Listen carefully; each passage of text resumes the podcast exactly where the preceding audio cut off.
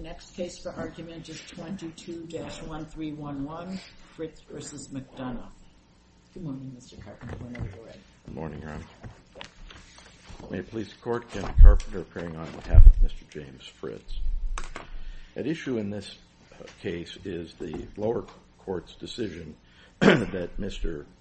Fritz, in his argument to the Veterans Court, presented a new theory of Q. That did not happen.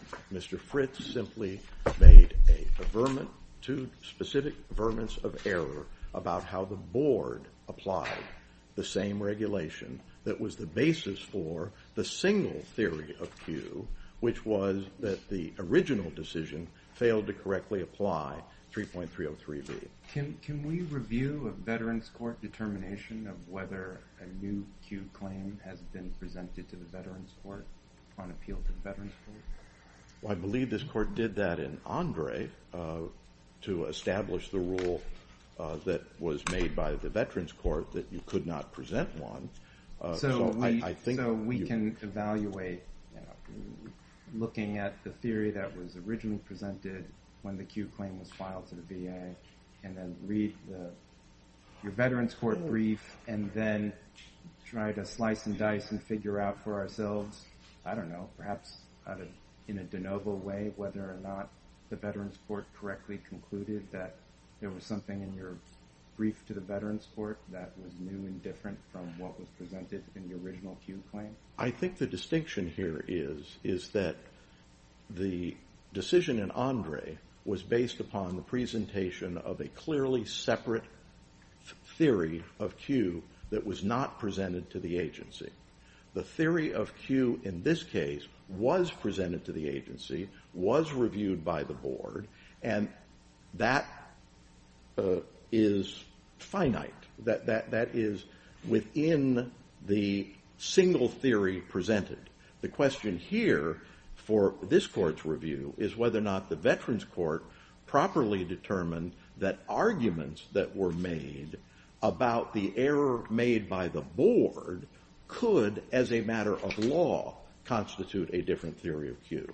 So I think the distinction is this court would not be reviewing the original Q allegation, but be reviewing what the board did versus what, in terms of their application of... You mean what the Veterans Court did? What the Veterans Court did in reviewing what the board did in terms of its application of the regulation at issue. And the allegation made before the Veterans Court was focused exclusively on... I'm trying to remember. I thought your lead argument was the Veterans Court did not apply the rule from Andre in terms of determining whether or not a new Q claim had been impermissibly presented to the Veterans Court. Well, we believe that they incorrectly used the rule in Andre because the rule in Andre refers to the presentation of a separate theory of Q. There is no separate theory of Q being presented to the Veterans Court for the Veterans Court to rule on. The Veterans Court here was only asked to rule on whether or not the board did or did not correctly apply the same regulation that was the basis for the allegation. I guess my concern is, at bottom, this boils down to uh, a requirement. You're asking us to necessarily do some kind of assessment on what the scope of the original Q claim was to figure out whether what was argued in your Veterans Court brief uh, falls within um, the scope of that original Q claim. And that's starting to sound like application of law to fact. And if this court understood my briefing to ask that, that is my fault for not making it clear. What we were trying to present, what I believe we presented, was that it was error for the Veterans Court to determine that an averment of error based upon the board's failure to correctly apply 3.303B constituted or could at law constitute a new theory of Q. This has nothing to do... I'm not following what you're saying here. So just. Okay. What you're saying, your real theory is that the board, the CAVC, for us to review what the CAVC did. The Veterans Court in this case looked at the arguments presented by Mr. Fritz to them as being a new theory of Q because of the arguments that were made in the averment of error by the board in its application of 3.303B. So how is that not what Judge Chen was concerned about in terms of our standard of review and reviewing the application of law of that? Because it isn't a question of the application of law to the Q claim. That is the important distinction here. The Q claim, excuse me, the theory of Q, not the Q claim, the theory of Q presented to the agency as the basis for reversal or revision was based upon the single theory of the VA's failure in its original decision to correctly apply to deny the veteran the benefit of the regulatory presumption of service connection. If we had to reach the merits of this case, would we not be deciding whether the CAVC was correct in saying that the arguments made by the board, that there was a new argument made to the CAVC that had not been made to the board? Would we not have to resolve that question? No, Your Honor, because there was no... Let me try it this way. Any appellant seeking judicial review of a board decision is entitled to judicial review based upon averments of error made by the board in its application of the applicable law. That applicable law in this case happens to be the same regulation. What the Veterans Court did was to deny Mr. Fritz judicial review by saying that those were a new theory of Q. So in order to decide this case and that the CAVC was an error, we would have to decide the question about whether they were right or wrong in construing what was appealed to them as being new or different from what was said to the board. No. I'm sorry, Your Honor. Sorry, I'll give you one more shot. Eh, eh, well, I'm clearly... I apologize for not making myself clear. Do they not have to decide that? I mean, do we not have to say anything about whether this was new and different than what was before the board? No, Your Honor. Okay, so what do we have to just... You have to decide whether or not Mr. Fritz had the right to present the legal arguments that he presented to the Veterans Court based upon error by the board. The error by the board alleged was that the board failed to correctly apply these regulations and that this specific regulation, 3.303B, is a regulatory presumption that includes specific elements that are necessary to trigger that presumption. And those were the elements that we allege the board did not correctly apply in doing its analysis of whether there was Q by the original VA decision. So, are you maintaining that you can present a new Q theory to the Veterans Court that you did not apply to the board? Absolutely not, Your Honor. And are you contending that we get to decide whether or not there was a new Q theory presented to the Veterans Court?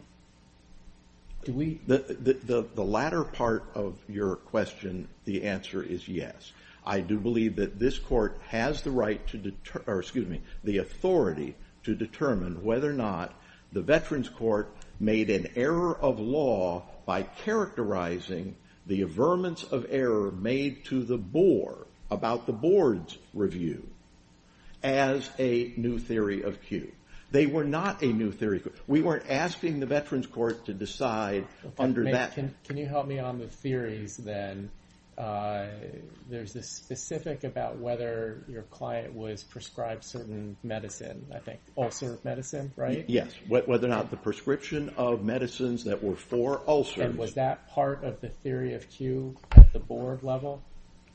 The theory of Q presented to the board was the same theory of Q presented to the agency in the original instance, that Mr. Fritz was entitled to the benefit of the regulatory presumption that his symptoms, based upon the medications that he was receiving for an ulcer, qualified under the regulation as noted as such during service. So the medication is part of the Q theory presented to the agency and to the board? Correct.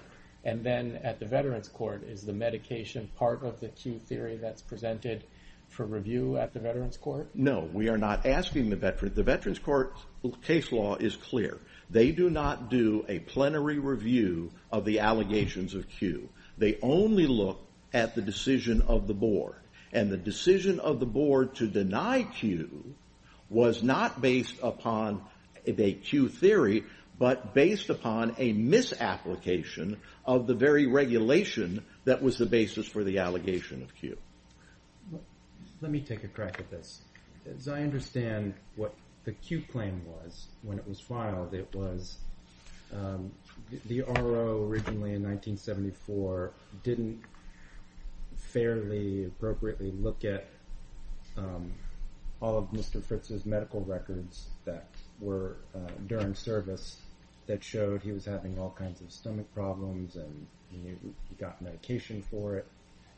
And um, so under 3.303B, um, he should be recognized as having had um, an ulcer at that time, a serious chronic ulcer.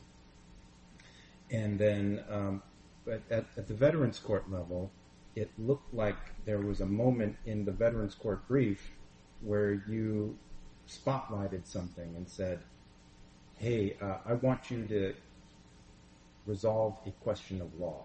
And the question of law is this. Is the prescription of ulcer medicine during service um, automatically meet the uh, chronic disease requirement as such in 3.303B? Correct.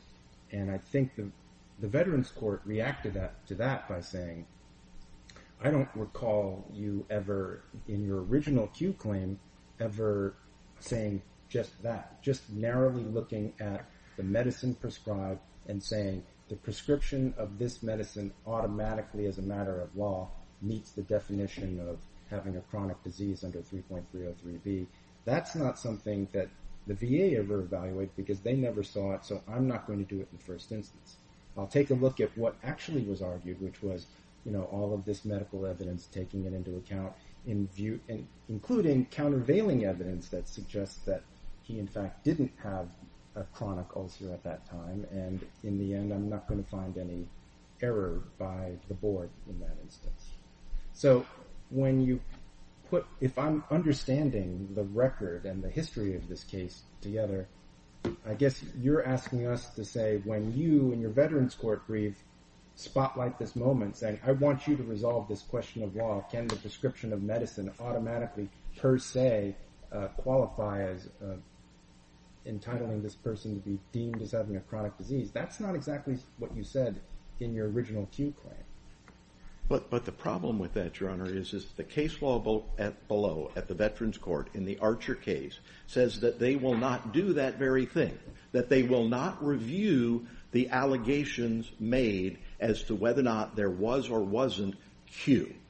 All they will look at is whether or not the veterans or the board's decision was made in accordance with law. They're only reviewing what the board did. And that's the question of law we're presenting to this court. Did they violate their own precedent in Archer by doing precisely what you described, by going beyond the averment of error and looking to the underlying allegations of Q? They've told us we can't, they won't do that. So I can't ask them to do that. And if I can't ask them to do that, then I have to rely solely on the averment of error made in the processing of that review by the board.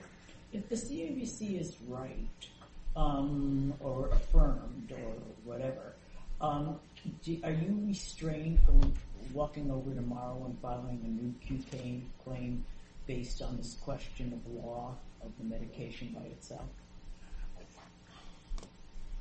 I do not believe I am constrained. What I am concerned that I will face is a decision by the agency that this issue has already been decided by the agency. Well, we'll talk to the agency. Thank you. Thank you very much. Good morning, Your Honors. May it please the court. The court should dismiss this appeal for lack of jurisdiction because the court does not have jurisdiction to reassess the scope of Q claims that are submitted to the board and to the Veterans Court. The Veterans Court here looked at the Q claim that was submitted to it, made a factual determination that that was different than the Q claim that was submitted to the board, just like what happened in Andre, uh, and therefore said that it didn't have jurisdiction to, or didn't have authority to uh, review the new Q claim. Go ahead. Sure. Just on the last point I raised with Mr. Carpenter, is he therefore exhausted out of filing a new Q claim because on this medication, if the CAVC has concluded that that really wasn't the issue that was presented before the board, is there anything that would constrain him from tomorrow filing a new Q claim based on exclusively? I know it depends on what words, but in general, if that were to happen, would he be precluded from doing that? No, Your Honor. He can raise a Q claim at any time, and we cited that in our brief.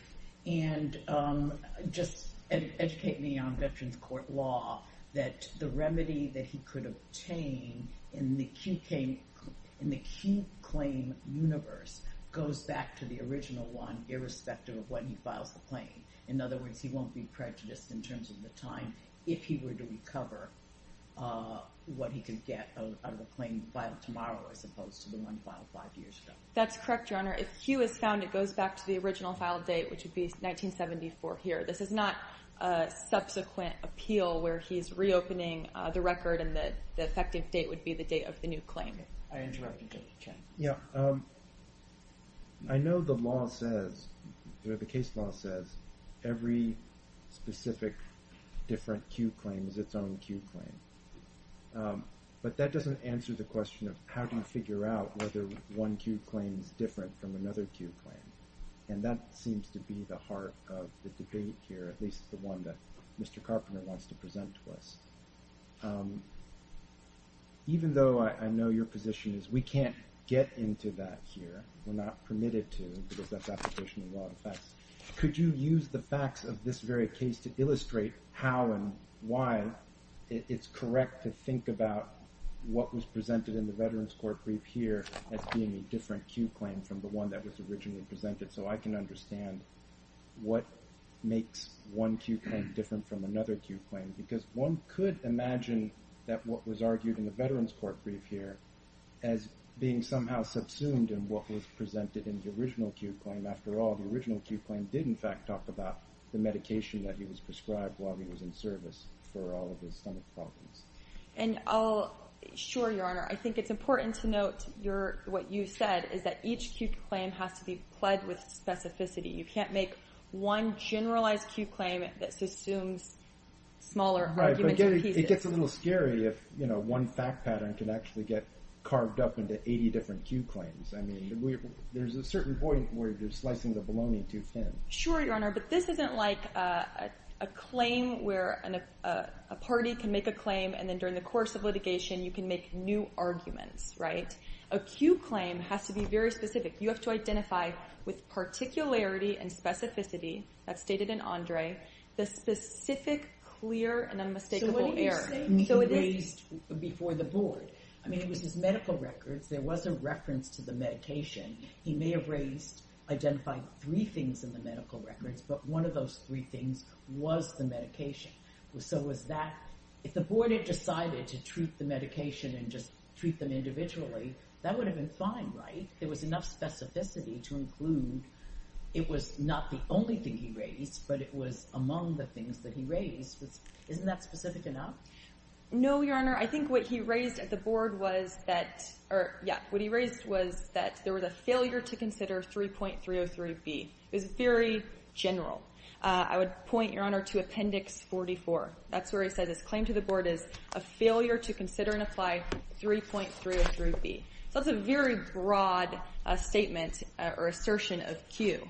Uh, you can't later then go to the Veterans Court, make a specific argument under the general umbrella of 3.303B and say, well, I made this generic assertion of 3.303B and you didn't consider this specific argument.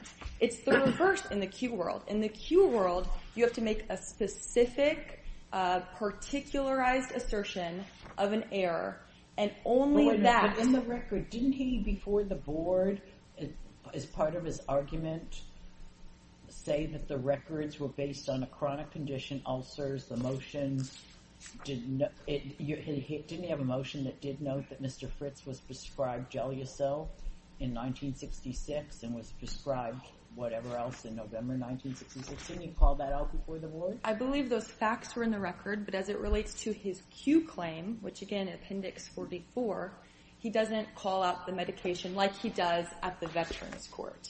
Uh, all of this... What's the basis for the requirement that he had to be that specific? Is that the Andre decision or is that something we've said? That's the Andre decision, which is what this court has said. And there's a whole section in the Andre decision explaining the specificity requirements and how really it benefits the veteran to be so specific. Because we're in a case like here, where if this court were to sustain uh, the Veterans Court or Uh, dismiss this case for lack of jurisdiction, the veteran here can go back uh, and assert a new Q claim.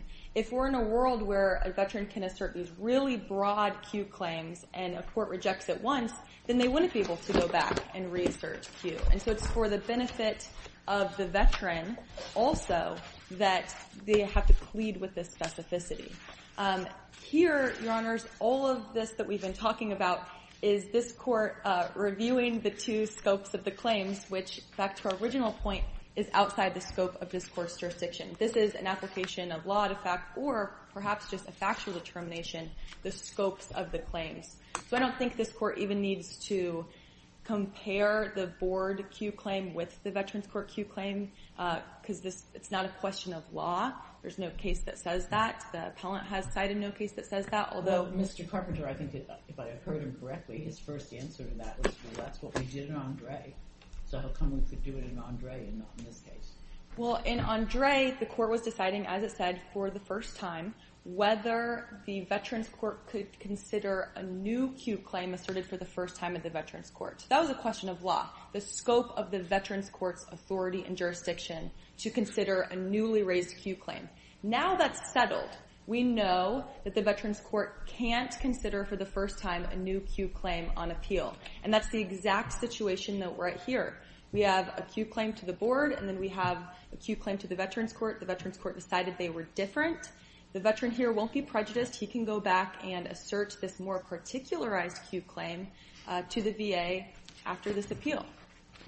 Um, going to the second... But that's something we can't review, is what you're saying. Correct. The Veterans Court's determination that this was a new Q claim. That's correct, Your Honor. There's no There's no scenario where we can ever look at that? The appellant could articulate a legal hook, a legal question, I guess perhaps I can't think of one. Uh, it's a factual determination.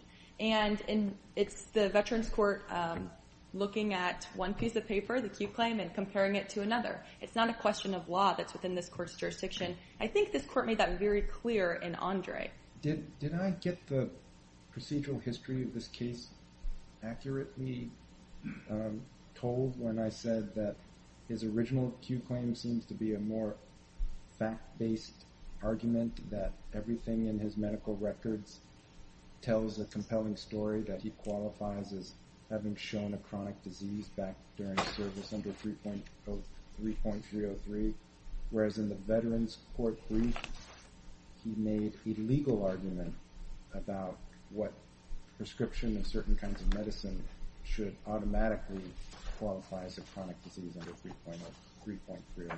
I think that's an accurate characterization, Your Honor. And both the board and the Veterans Court noted that what this uh, appellant seems to be doing is arguing for a re-weighing of the evidence. And that's not the purpose of the Q vehicle. The purpose of the Q vehicle is to identify the specific particularized error.